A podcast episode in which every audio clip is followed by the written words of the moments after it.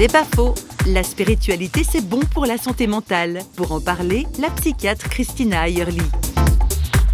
Je pense qu'une saine spiritualité conduit la personne à vraiment devenir libre. Ça veut dire qu'elle arrive aussi à dire plus facilement non. Très souvent, les personnes qui arrivent à un burn-out sont des personnes qui collaborent beaucoup, qui sont faciles à s'adapter aux demandes extérieures et le fait de découvrir qu'il y a un Dieu qui prend soin de lui ou d'elle leur permet de découvrir plus profondément leur dignité et à se faire respecter aussi dans leurs limites et à savoir qu'elles n'ont pas à se dépenser au-delà de ses possibilités. Une saine spiritualité donne une bonne liberté, mais aussi est un lieu où la personne est nourrie vraiment. La Bible parle par exemple de l'eau vive ou du pain vivant. C'est des symboles qui montrent que accéder à ce type de contenu nourrit vraiment.